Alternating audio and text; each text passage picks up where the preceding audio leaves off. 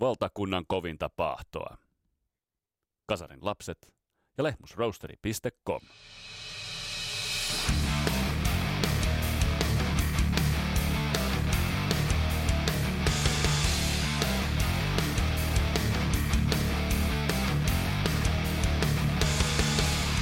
Tässä Kasarilapset podcastin jaksossa otetaan käsittelyyn mies, joka yhdisti punkin, Elviksen ja hard rockin käsittämättömällä karismalla. Brittiläistaustainen Billy Idol syntynyt Stanmoreissa 55. Miehen ura, merkkiteokset ja käsittämätön nykyveto. Kaikki samassa paketissa. Mun nimi on Vesa Wienberg, tää on Kasarilapset podcast. Tervetuloa matkaan mukaan.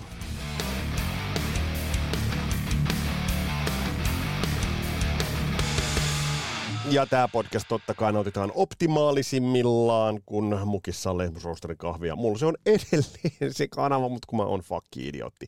www.lehmusroosteri.com, rock and roll never dies ja 15 pinnan alennusta kahvikahkoa eteen tilauksesta. Ja tsekatkaa myös Teemu Aalto Music Productions Super Death Flamein uusi biisi, jonka nimeä en nyt Disclo- Tales of Disclosure, on ehkä kyllä yksi kovimpia kertosäkeitä tälle syksylle, ja totta kai Skippers Amps.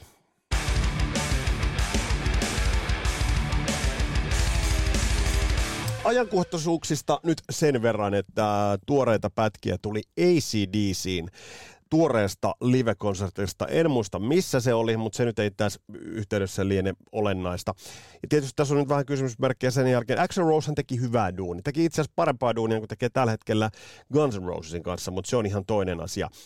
Um, Brian Johnson palannut takaisin keulamiehen paikalle onko tässä nyt mennyt seitsemän vai kahdeksan vuotta, ja tohan saudas hyvältä. Riffraffilla aloittivat keikan yllättävä veto heti siihen alkuun, ja mikäli me parista lähteestä oikein näin, että Brian Johnson olisi jopa 80 prosenttisesti kuuro. Siihen nähden vetää kyllä hyvin. Soundas ihan okolta. Nimenomaan ihan okolta. Se mikä oli hauskaa, niin Angus Young näyttää nykyään ihan Bilbo Bagginsilta.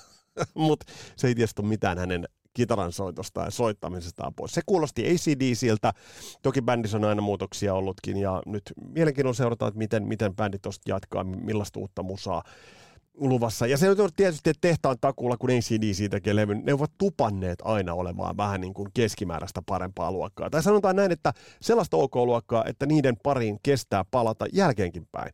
Ja se on iso ero verrattuna esimerkiksi yhteen sen jutsuun, mutta ei siitä sen enempää. Mutta lähdetään itse asiassa tämän kertaista päivän sankaria, jos nyt häntä näin voidaan sanoa, vaikka syntymäpäivää hänellä ei ole. Peräkkäin itse asiassa hauska yhteensattuma, peräkkäin toinen brittisyntyinen artisti, joka on tehnyt uransa mm, Pohjois-Amerikan puolella. Eli, ja kiitetään tässä yhteydessä myös kaikista Litaford-jakson palautteista ja kommenteista. Sieltä löytyy muuten hieno valikoima. Teiltä löytyi Litafordin noita vinyyleitä. Eli Litafordia on selvästi fanitettu pitkään ja hyvä niin. Mutta se Litafordista brittiläissyntyinen äh, taiteilija meillä on tälläkin kertaa käsittelyssä nimittäin Stanfordissa vuonna 1955 syntynyt Billy Idol. Lähdetään vähän kahlaamaan.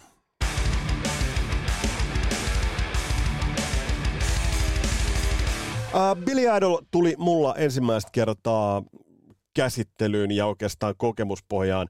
Mä muistan, se oli Metsäkulman alaaste. Mä olin koulupäivän jälkeen, menin sitten tapaamaan kaveria ja kaverin pikkuveli oli sellaisessa just oikein ärsyttävässä Samin pikkuveli oli just sellaisessa ärsyttävässä 90 äh, ikävuoden iässä ja se tuli kertomaan, tuli, tuli paikka, tämä on niin koominen juttu, tuli paikalle ja, ja sylki käsiinsä ja, ja sanoi, minä näin tällaisen eilen telkkarissa, se oli pili. Ja mä muistin, muist, muistiko nimeä, ja sitten sylki käsinsä hiero sen syljen naamaansa. Ja me katsottiin siinä niin kuin Samin kanssa, että mitä helvettiä toi tuossa tekee. Mä olin sattumoisin, sit, äh, sit vähän aikaa myöhemmin satuin näkemään tämän kyseisen vedon. Se oli jostain Peters Pop Showsta tai jostain tämän tyylisestä ohjelmasta. Billy Idol esiintyy yläkroppa paljana ja tosiaan jossain kohtaa sylkee kämmeniinsä ja hieroo sen. Se näytti vähän erilaiselta, erilaiselta kuin sen noin yhdeksänvuotiaan Tonin presentaatio tuosta samasta. Mutta sitten, missä kohtaa tämä tuli mulle ensimmäistä kertaa omaan laariin? Te muistatte näitä hittilevyjä, joita julkaistiin Greatest Hits ja Super Mega Dance Hits. Ja ne oli kasattu sillä tavalla, että niihin oli isketty öö, aina yksi semmoinen rock-biisi saattoi olla. Semmoinen, että, että tavallaan niin kuin me hevipetteritkin saatettiin jollain tavalla ostaa se levy ja sitten saatiin sitä huttua. Mutta edelleen pitäisi olla tuo levy. Mutta kun mä pyöräytin ton, niin sieltä lähti soimaan riffi, jossa oli jotain vaan absoluuttisen maagista. Mistä tässä on kyse? Ja tähän oli se samainen. Billy Idol. Kyseessä oli totta kai Rebel Yell, ja äh, laulusta vastasi Billy Idol, ja tuolloin mä mietin, että mistä helvetistä on kyse kunnes itse asiassa Billy Idolin merkitys alkoi vaan kasvaa ja kasvaa. Ja nyt jälkeenpäin, kun miettii, on tää hienoa. Kyllä tää vaan edelleenkin toimii. Ja tästä on tullut, mä sanon, tästä on tullut liki paranoidin kaltainen klassikko. Mutta toinen semmoinen havahduttava hetki, joka Billy Idolista äh, mulle tuli tietoisuuteen vastikään, oli se, äh, kun omaan tietoisuuteen yhtäkkiä alkoi tulla se, että mitä, äh, alkoi soida, soida tietty biisi. Ja mä aloin miettiä, että mistä nyt on kyse. Mistä kyse? Näillä, näillä kohtaamisilla on itse asiassa väliä, mitä näillä nyt on. Näillä on väliä semmoinen 40 vuotta. Niin alkoi soida äh, Billy Idolin äh, uusi biisi, The Bitter, Bitter Taste. Ja mä ajattelin, että mistä nyt tässä on kyse? Mistä tässä on kyse? Että Billy Idol voi so- soida vuonna 2022 näin freesillä tatsilla. Ja mä lähdin pohtimaan Billy Idolia tältä kannalta, että kundi, joka on meitä, itse asiassa meitä piristänyt ja virkistyttänyt sekä äh, 80-luvulla että 2000-luvulla, niin onhan siinä nyt jotain vaan aivan helvetin ainutlaatusta. He lähdetään vähän purkamaan itse asiassa Billy Idolin uraa ja elämää ja oikeastaan tuota mielenkiintoista storia, joka miehen nivoutuu. Ja toi hänen tarinansa ja itse asiassa kaikki siihen, mikä siihen liittyy, kaupalliset menestykset ynnä muut, ovat todella mielenkiintoista kertomaan, joten hypätään itse asiaan.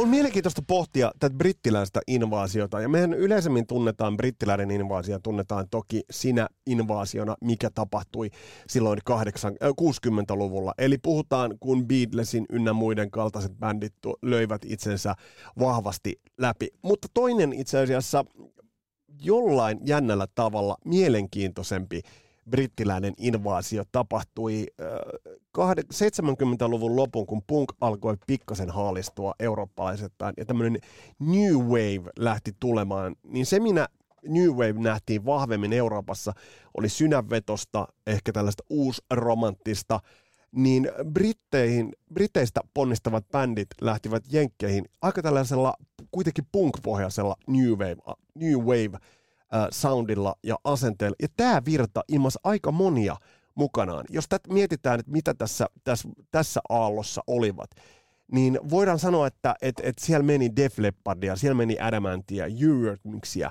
Policea, The Clash. Ja tässä samassa poljennossa Billy Idol. Mutta me palataan, peruutetaan pari pykälää ja mennään tuohon itse asiassa tuohon äh, Lontoon punkskeneen Billy Idol lyöttäytyi yhteen äh, Tony Jamesin kanssa. Ensin oli bändi Chelsea ja tämän jälkeen perustivat sitten Generation X.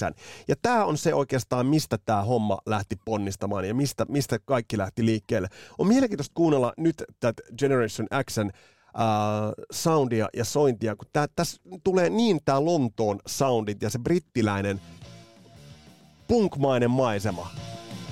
Melkein tunnen, kun hakaneula menee tuosta poskesta läpi.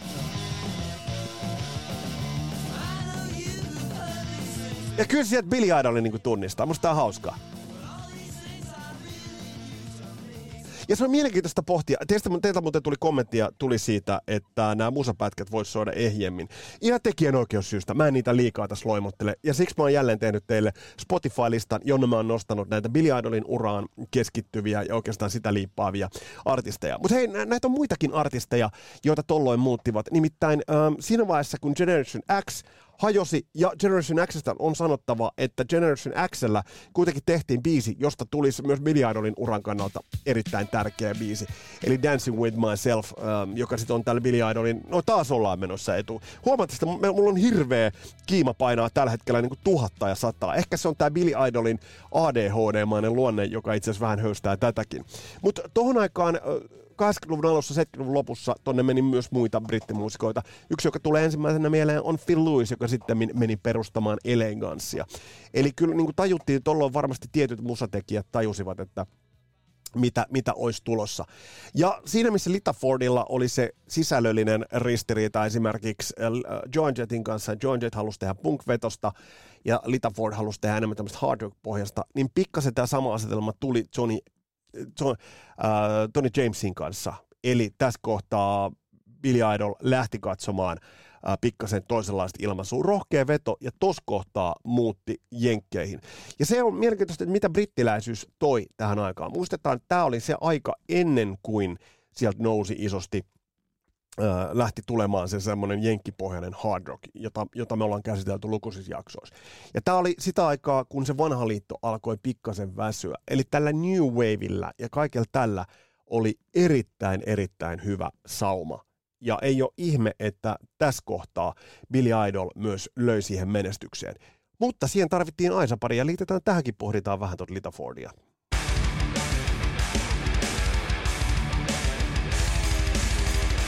nimittäin äh, se, mikä, on, mikä Litafordin urassa todettiin, mikä häneltä jäi puuttumaan, ja mikä olisi rakentanut hänen uransa ihan eri tavalla uusiin sfääreihin, olisi ollut se dynaaminen aisapari.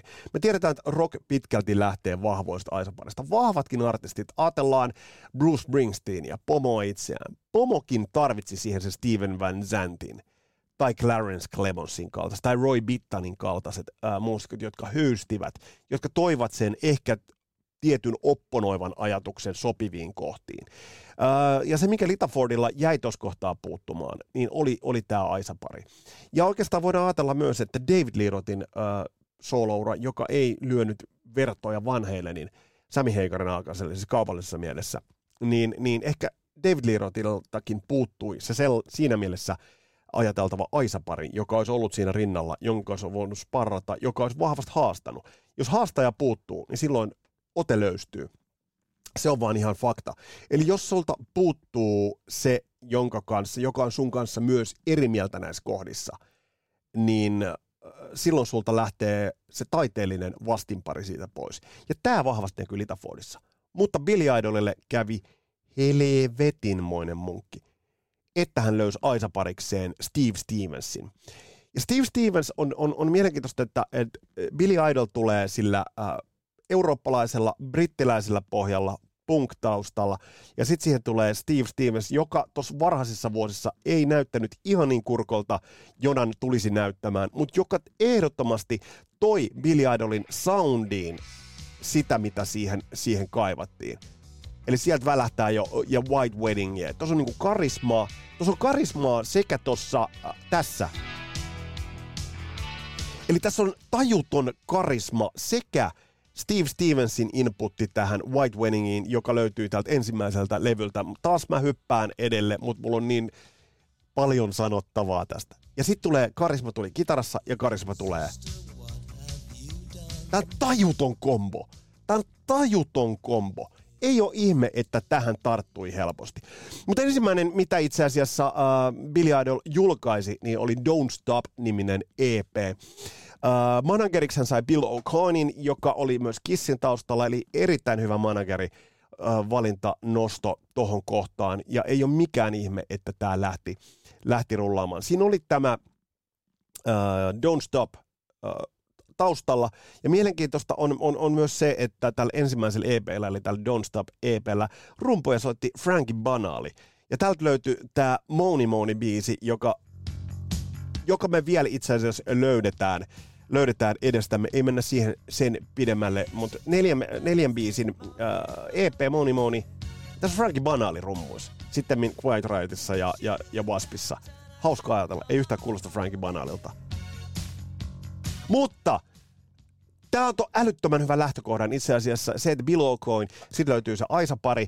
Ja kun ensimmäinen levy tulee vuonna 82, omaa nimeä kantanut levy, ähm, Billy Idol, josta kuultiin jo äsken äh, tot White Wedding ja, ja jolta löytyy muun muassa äh, Hot in the Cityn kaltainen hitti, niin ei ole ihme, että toi menestyi välittömästi. Minkä takia se menestyi välittömästi, niin Billy Idol oli ennen kaikkea visuaalinen. Toki musiikki oli vahvaa, mutta jos nyt mietitään sitä, että 81 vuotta aikaisemmin, kun julkaistaan Billy äh, Idolin debyyttialbumi Billy Idol, alkunsa saa, te tiedätte, MTV. Ja olihan tämä nyt ihan match made in heaven. Et jos ajatellaan Billy Idolin kaltaista artistia, niin ei helvetti sentään, ei mikään ainakaan harmaa hiirulainen missään vaiheessa. Ja jo katsoo varhaisia videoita Billy Idolilta, katsoo nämä White Wedding ynnä muut videot, niin, niin ne oli äärimmäisen isolla rahalla ja löysivät toimivan pohjan Pohjois-Amerikasta. Ja tosi jo aikaisemmin mainittiin tämä New Wave. ja toin brittiläinen, tämä toinen invaasio. Ja semminkin, kun tiedetään, että Clash menestyi Jenkeissä, ja muutenkin kuin tämä jenkkivetoinen tulevan polven hard rock, toistetaan nyt vielä, ei ollut myllännyt kaikkia, niin Billy Idol, Idolilla oli ihan optimaalinen sauma tulla just tähän kohtaan juuri tähän kohtaan. Mielenkiintoista on se, että hänen vanha äh, bändikaverinsa äh, Generation Xstä laittoi ton Six Six Sputnikin tulille 80-luvun puolen välin jälkeen. Se oli liian myöhään. Et tavallaan just kun kuuntelee tota, esimerkiksi Six Six Sputnikia, niin se olisi voinut toimia itse asiassa, jos se olisi lähtenyt samoille raiteille ja tol, jopa tolla soundilla. Siinähän on se To Be a Lover-tyylinen soundi hieman. Mutta niin tai näin, tämä toimi erittäin hyvin, tämä debyyttilevy.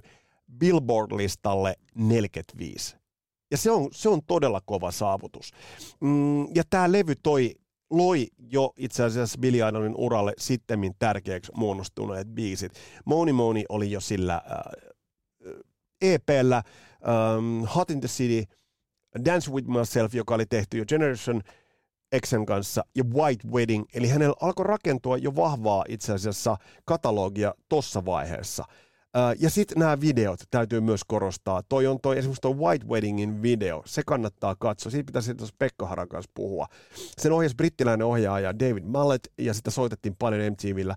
Ja se, että miten siihen oli otettu kaikkia sitä tematiikkaa, mitä esimerkiksi Madonna hyödyntäisi myöhemmin. Kirkollisia symboleja, kirkko, siihen yhdistetään tämä koko rock-estetiikka. Niin se toi taas mun, koira kuorsaa. Kuunnellaan pienpätkä. Ei, ei mitään, toivottavasti koira vetää Zetaa aika hyvällä, hyvällä antaamuksella. Mutta ähm, yhtä kaikki, eli, eli tuossa oli, oli kiistattomat äh, menestyksen emmeet kasassa, ja ei ole mikään ihme, että tuosta tuli niin, niin loistava, loistava menestys. Mutta kun toi ei jäänyt tähän, eli toi aika kantoi Billy Idolia, hän sai hyvän alun, mutta hän sai myös hyvän äh, jatkon – pohditaan parilla sanalla myös sitä, että, että mitä tämä hänen visuaalisuutensa oli. Se, sekin on kiehtova yhtälö. Blondi pystytukka, mustaa nahkaa, nämä kirkolliset elementit, soundissa punk, pieni vivahdesta, brittiläistä jopa aksenttia. Sitten vielä, mikä on, on, on ihan, ihan käsittämättömän hieno veto ja joka on hänellä kulkenut, kulkenut itse asiassa nuoresta saakka, se Elvis Lip, Elvis Huuli. Eli että hänet tulee se huuli vähän töröttää tuolla tavalla. Että hän otti niin kuin aineksia 50-luvulta, punkista, Steve Stevensin kautta ihan silkästä hard rockista. Toi, toi on nerokas. Siinä oli, niin ainekset oli sellaiseksi miehiseksi Madonnaksi. Miksi ei tullut Madonnan kaltaista menestystä? No, no Madonna meni enemmän mainstreamissa, kun taas sit tietyllä tavalla sekoitteleeko Billy Idol jopa ehkä liikaakin. Vaikea sanoa. Vaikea sanoa, mutta sauma oli loistava. Ja jos tuo ensimmäinen albumi oli osuma, niin toinen albumi, voidaan sanoa, kulunutta kasarilapset termiä käyttäen se on mulla parinkin jakso-otsikkoon, toivottavasti ei tähän. Toinen albumi, se oli täysosuma.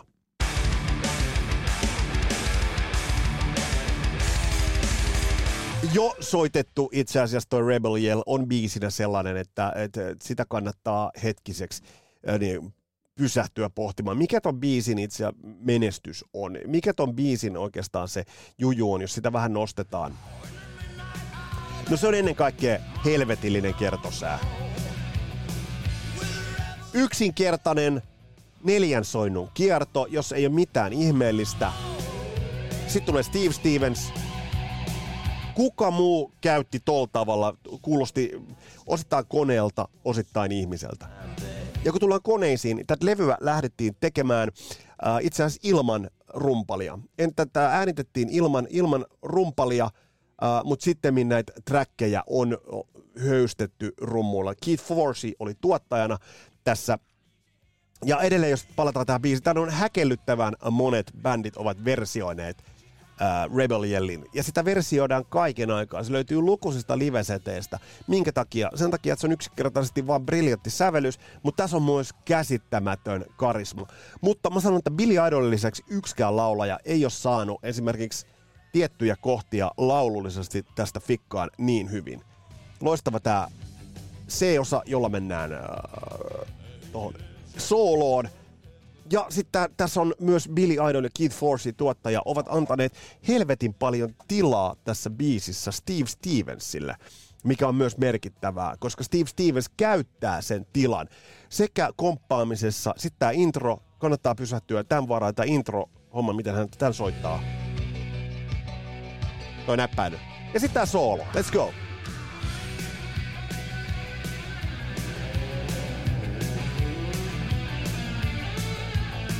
Ja sitten tulee tämmönen jännä toi, tää, tää. siis käsittämättömän, käsittämättömän hieno biisi. Ja ei ole ihme, että tämä toimi, toimi hyvin. Mutta ilman tuskia tämä ei syntynyt. Nimittäin Billy Idolille tuli äh, kistaa tuottaja Keith Forsin ja Chrysalis levyyhtiön kanssa.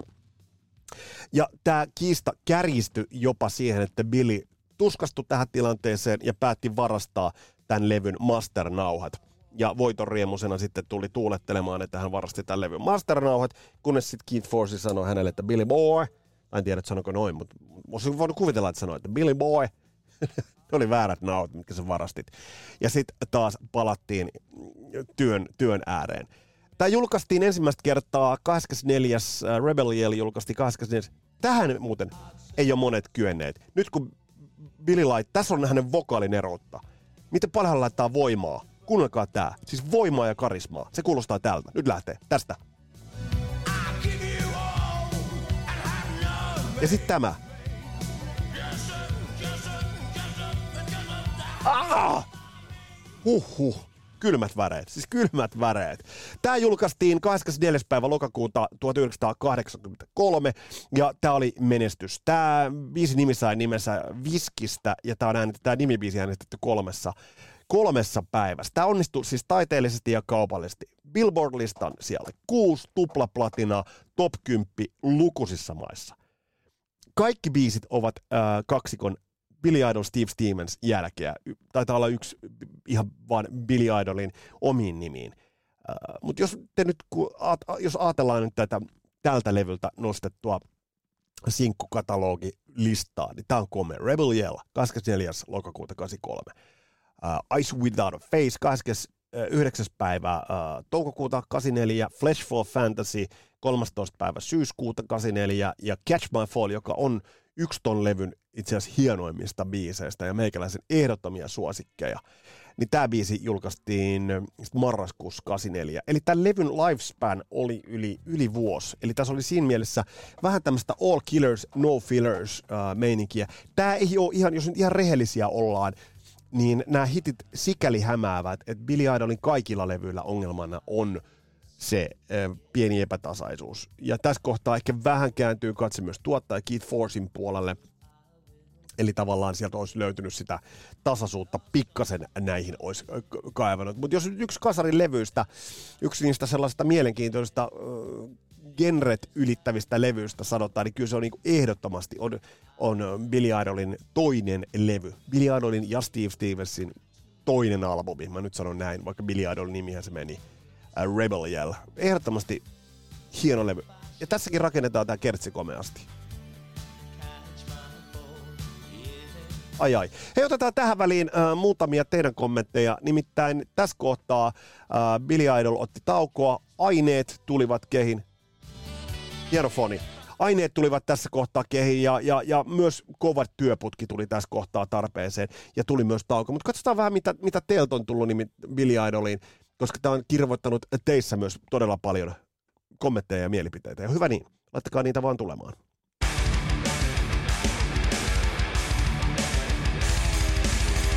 Tero Torvirkuskin laittaa, että Don't Need Gun, siinä on tunnelma kohillaan, on todella.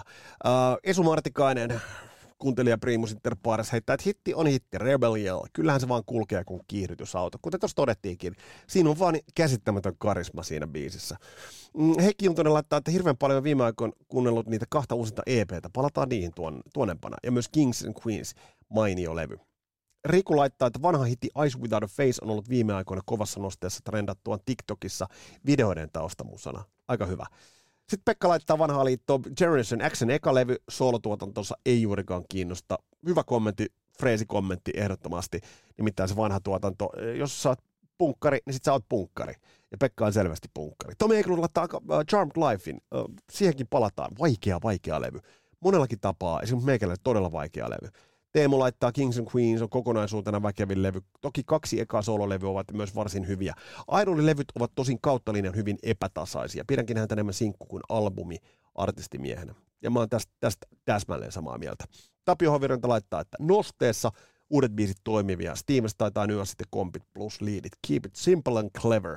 Olin jo katsomassa 90 ja menen kunhan vaan tulloin. Ja Kari Kilgast Kryptasta aukeaa ovi naristen sanoi, että aktiivikautena seurasin toisella korvalla, mutta biisi, mikä iski tajuntaan, oli Speed. Nimenen ralli samannimiseen leffaan. VH1 Stoliter Unplugged räjäytti itsellä vanhat biisitkin uuteen loistoon. Nämä uudet ovat itselle parhautta. Number one kastia, sanoo Kille, ja se pitää täsmälleen paikkansa. Tässä kohtaa Billy Idol otti pikkasen soundillista irtiottoa. Lähdetään vähän tarkastelemaan, että mitä löytyy seuraavaksi.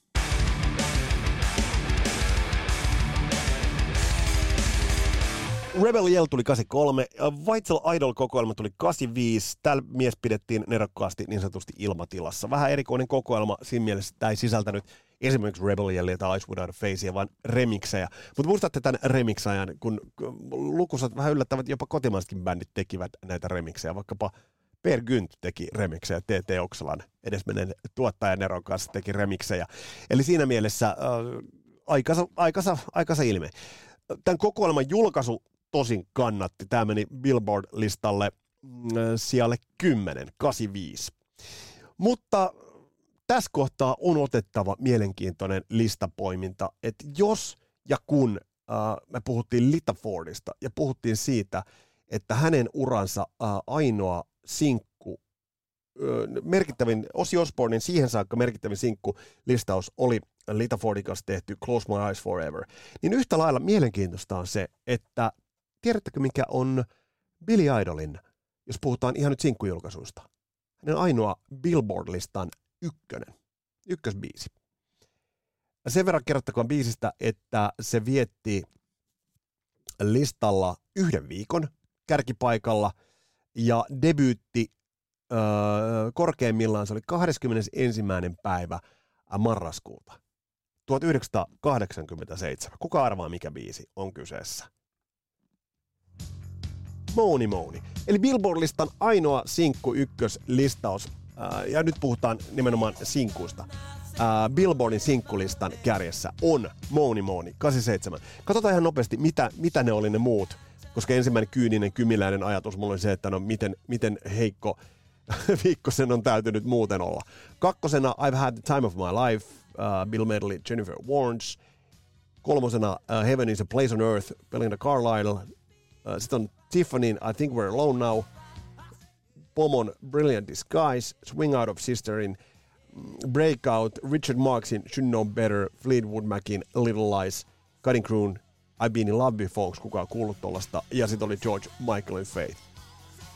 Kiinnostavaa, kiinnostavaa, ehdottoman kiinnostavaa, mutta tämä tosiaan vasta 87, eli siinä mielessä. Mutta se seuraava mm, pysäkki Billy Idolilla oli uh, uusi levy, mutta pieni soundillinen irtiotto.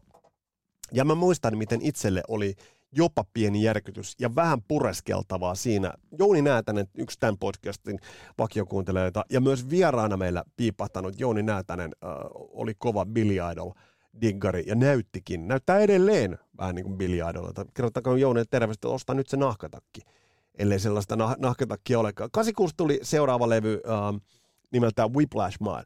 Ja Whiplash Mile oli pieni yllätys ja ehkä vähän, vähän niin kuin, jos ei nyt järkytys, mutta Whiplash Milelta löytyy tyyliä ja siltäkin löytyy loistavia biisejä. Ja sinkkujulkaisu To Be a Lover, joka julkaistiin 23. syyskuuta 86, on yksi varmaan kasari, kasari tyylikkäimpiä. Sitten tässä on jotain niin jäätävää tyyliä. Et jos tämän katsoo tämän videon, siinä on se nyrkkeilykehä, ne tummapintaiset taustalaulajat, se koko helahoito, miten tyylikkäältä tämä näytti. Ää, tämmönen syna konevoittoinen soundi, Äh, pikkasen tässä ehkä varmaan myös elämäntyyli alkoi sitten vetää, vetää aika lailla, että Billy Idolin henkilökohtaisessa elämässä. Ja sitten mikä tässä ajassa alkoi nousemaan, äh, niin oli se New Wavelle kohtalokas antiteesi. Eli äh, New Wavein oma grunge, eli tämä hard rock, tämä kaikki, mitä me, me suurin osa meistä rakastetaan niin toivoisesti, niin lähti vähän tulemaan ja pikkasen haastamaan. Tätä, siinä mielessä tämä alkoi soundaamaan vähän tietyllä tavalla, ehkä väärällä tavalla modernilta, mutta tämä toimii helvetin hy- hienosti. Ja ei pidä unohtaa, tämä levy oli menestys. Tämä on hieno kohta. Lähtee nyt tosta. Eli tyyliä, tyyliä, tyyliä, tyyliä. Levy oli menestys, ehdoton menestys, äh, mutta olisiko pitänyt reivata ehkä johonkin suuntaan kurssia jo aikaisemmin? No mikä mä nyt on sanomaan, että olisi pitänyt reivata kurssia yhtään mihinkään? Billboard-listalle kuusi. Ja hienot, hienot julkaisut, hienot, hienot biisit. Tossa jo mainittu Don't Need Gun. Ja sitten biisi, joka monesti on ehkä myös ymmärretty väärin. Todella tyylikäs, ajaton, iskelmällinen Del Shannonia, aikalaiskriitikot vertasivat Del Shannonin Sweet 16.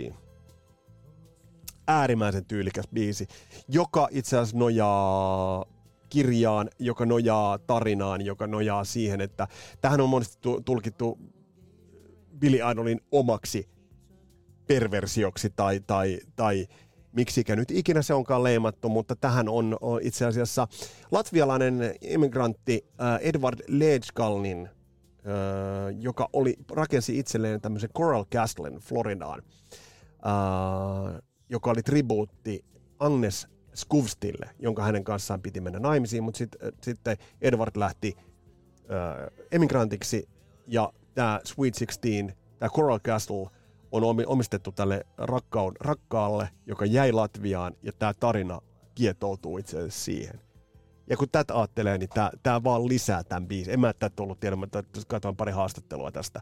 Niin, niin tämä jollain tavalla niin syvensi tätä biisiä todella, todella merkittävissä määrin. Hieno levy, tältä julkaistiin uh, aika komea kattaus biisejä. To Be a Lover, Don't Need a Gun, taustalla soiva Sweet 16 ja sitten vähän uh, tuntemattomampi sinkkujulkaisu oli Ausseissa ja Uudessa Seelannissa Soul Standing By. Uh, mutta tässä kohtaa sitten äh, tulee kokoelma Idol Songs vuonna 88 ja sitten duo hajoaa ja tulee taukoa.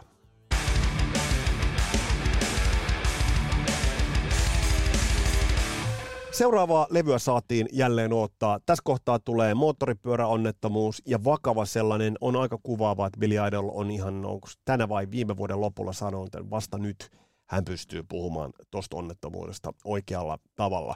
Uh, kitaristi kaksikoksi tulee Mark, tai kitaristi duoksi, tai kitaristi Aisapariksi Wingmaniksi hänelle tulee Mark Younger Smith. Kaverilla tyylikäs lavapresenssi, mutta ei, ei tietenkään voi puhua samasta dynamiikasta kuin mikä oli Billy Idolin kanssa. MTV selvästi odotti Billy Idolin tuloa ja MTV oli, oli aika nälkäinen. Kun tämä itse asiassa levy, levy sitten tulee ulos, niin avaus sinkkumielessä yhdeks, vuonna 90 30. päivä tou, uh, huhtikuuta tulee levy Charmed Life. Ja eka biisi lupaa itse asiassa ihan hyvää. Cradle of Love, itse asiassa siinä on yksi, varmaan yksi vuosikymmenen tyylikkäimmistä videoista. Biisi rokkaa erittäin hyvin. Uh, toinen sinkkujulkaisu LA Woman, joka julkaistaan sitten loppukesästä 90, mutta levy jää vähän itse asiassa jollain tavalla vaisuksi on mennyt platinaluokitukseen, oli listoilla, kaikki all right, kaikki all right, mutta tämä levy on vähän utuinen. Uh, Brodical Blues-biisi esimerkiksi, mistä on videokin tehty, niin se on vähän u- utunen. Mä kävin, kävin, kävin katsomassa tämän runnin, kun kävivät Suomessa, iso iso lavakattaus, mutta tuo moottoripyöräonnettomuus näkyi. Uh, Billy Idol käytti keppiä, liikkui tosi jäykästi, se näkyy noissa vide- videoissakin. Olemus oli muuttunut. Siinä missä hän ennen oli aggressiivinen päällekäyvä, nyt hän nojas pikkasen takaisin. Mm, iso lavakatta, se oli se keskisormi, mikä kääntyi, ja, ja semmoinen valtava äh, lavakattaus. Tämä meni Billboard-listan siellä 11 ää, ja ylsi platinamyyntiin, mutta Idolilla selvästi hajos pakka. Ja sitten vähän alkaa tuntua, että Kasarikin vaati hänellä veronsa. Ää, tästä eteenpäin ää, mie, mies alkoi pikkuhiljaa vähän feidaantumaan, kunnes feidaantuisi pidemmäksikin aikaa. Ja, ja mitä sieltä sitten lö, löytyykään, niin otetaan siitä, siitä vielä, ja sitten vielä hänen toi nyky, nykykattauksensa.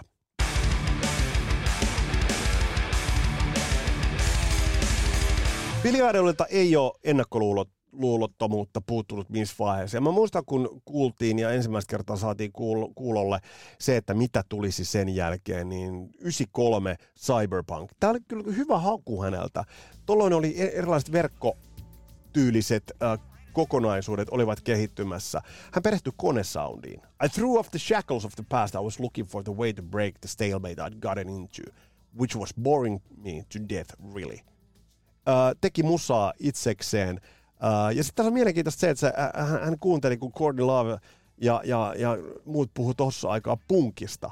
Ja tämä oli hänen vasta. Tämä oli vanhan punkkarin vastaus punkkarille, että tätä on punk nykyään. Siinä oli hyvä logiikka ja hyvä ajatus. Uh, teki tätä musaa Macintoshilla Pro Toolsin esiasteella ja, ja kyllä tämä niinku rokkaskin ihan hyvin. Jos ajatellaan sitä, että Losin mellakoista kertova uh, Shock to the System – kyllä tämä toimii. Kyllä tämä toimii. Ei, ei, ei siitä niinku kahta sanaa. Uh, Mutta mitä sitten tämän jälkeen, tässä täs kohtaa feidaantui hieman uh, taakse. Ja se mikä on mielenkiintoista, että uh, tulevina vuosina tämän jälkeen uh, teki esimerkiksi cover-versiona Simple Mindsin tunnetuksi tekemän biisin Don't You Forget About Me, jonka alun perin Keith Forsey oli tehnyt nimenomaan Billy Idolille ja Billy Idol mielessään. Mutta Idol oli tämän hylännyt, ja sitten biisi annettiin Simple Mindsille, joka teki siitä massiivisen hitin 85. Siinä olisi ollut hyvä hitti äh, Billy Idolille äh, 85-86 haminoille. No yhtä kaikki. Äh, Platinalle menee, tästä tuli julkaisuita, tästä tuli äh, kokoelmalevyjä, ja tämä pakka vähän rullautui tätä kautta. Mutta yhtä kaikki. Mm, jotenkin tämä antoi kuitenkin vitaalisen kuvan idolista. Kaikkinensa. Ja tämä oli musta niinku hyvä, hyvä ää, poiminta tämä äh, konemainen soundi tähän väliin. Mutta se nyt ei isosti löytänyt yleisöä, mutta se oli hyvä avaus ja sen noterattiin. Mutta mitä ne myöhemmät vaiheet ovat uh, Billy tuoneet? Päätellään tätä jaksoa sillä, eli mitä sieltä löytyy, kun dynaaminen duo palaa yhteen jälleen.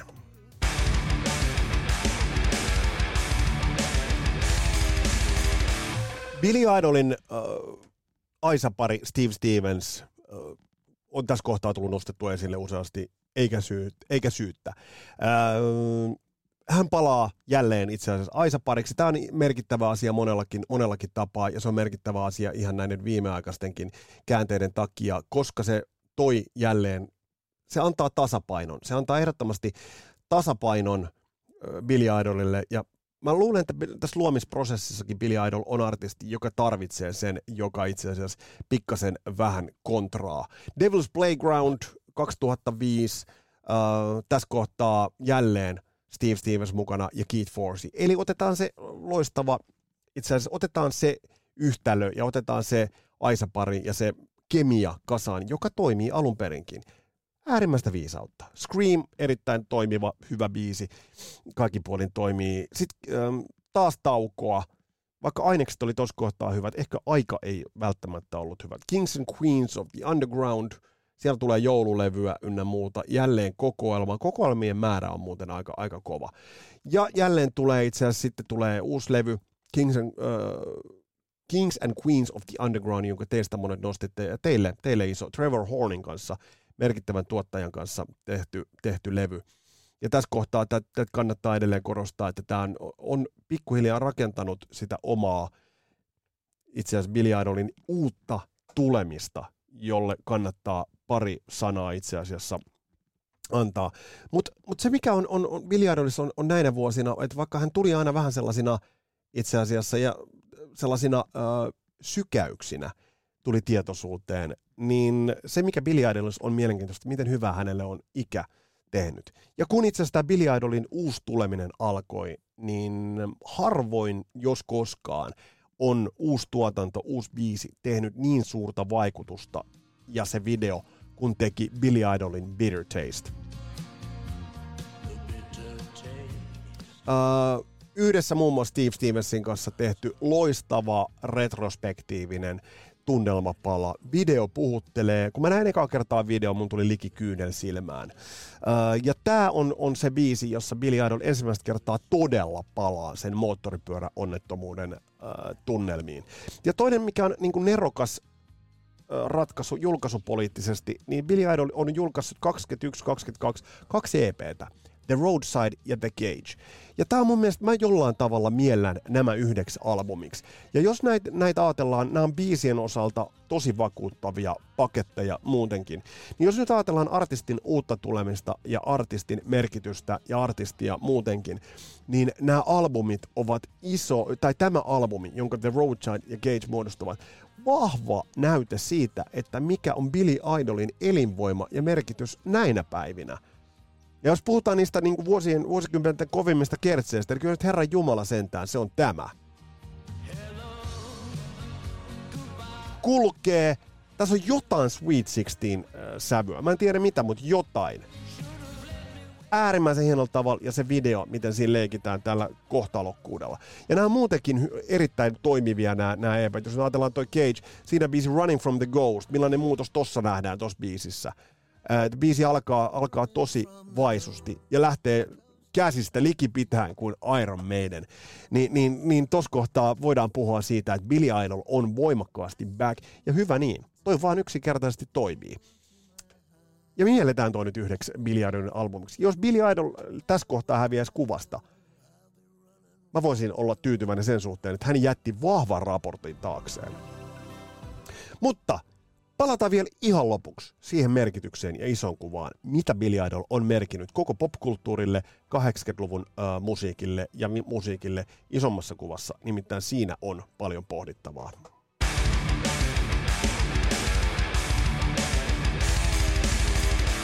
Billy Idolin merkittävyys syntyy ainutlaatuisesta karismasta, mutta se syntyy myös ainutlaatuisesta rohkeudesta, ja tämä rohkeus liittyy siihen, että millä tavalla hän on uransa, kuten kuultiin, millä tavalla hän on uransa aikana yhdistellyt erilaisia elementtejä. Rohkeutta on vaatinut jo se ratkaisu aikoinaan muuttaa jenkkeihin, vaikka tolloin muutettiin ja ei ollut ainoa. Mutta mut, kun nämä kaikki laittaa yhteen, ja sen, että millaisen keitoksen hän on näistä elementeistä tehnyt. Se, että siellä on sitä 50-luvun, 50-luvun musiikin Elviksen tiettyä arrogantti, maskuliinista arroganssia. Se, että siellä on se punktausta, mustaa nahkaa, pystytukka. Ja se, että hän ottaa Aisa-parikseen sitten vielä Steve Stevensin, joka on mainittu tämä Aisa-pari wingman-termi tässä lukuisia kertoja. Mutta nämäkään eivät sinällään olisi mitään, ellei näitä olisi nitomassa yhteen Billy Idolin järjetön musikaalisuus sekä ennen kaikkea, te arvaatte, karisma. Se, että siinä on se karisma kattolausekkeena ja sen alla kaikki nämä elementit. Se on tehnyt Billy Idolista suuren. Ja mä tuossa vähän pohdiskelin alkuvaiheessa, että tätä Madonnaa. Madonna on kuitenkin monessa kohtaa sellainen mittatikku. Mutta mä en oikeastaan tiedä, että olisiko Billy Idolin edes tarvinnut, olisiko hän halunnut, tai ollut tarvetta edes kasvaa tämän suuremmaksi, koska nyt jo puhutaan miljoonia miljoonia, yli 10 miljoonaa varmasti levyä maailmanlaajuisesti kaikkiaan – koko urallaan myyneestä artistista, jolla on listamenestystä, kulttuurista vaikutusvaltaa ja häntä on seurattu. Ja musiikki, mitä hän on luonut, on kertakaikkisen merkittävää. Näistä kaikista seikoista johtuen Billy Idol on yksi 80-luvun aivan kiistattomista legendoista.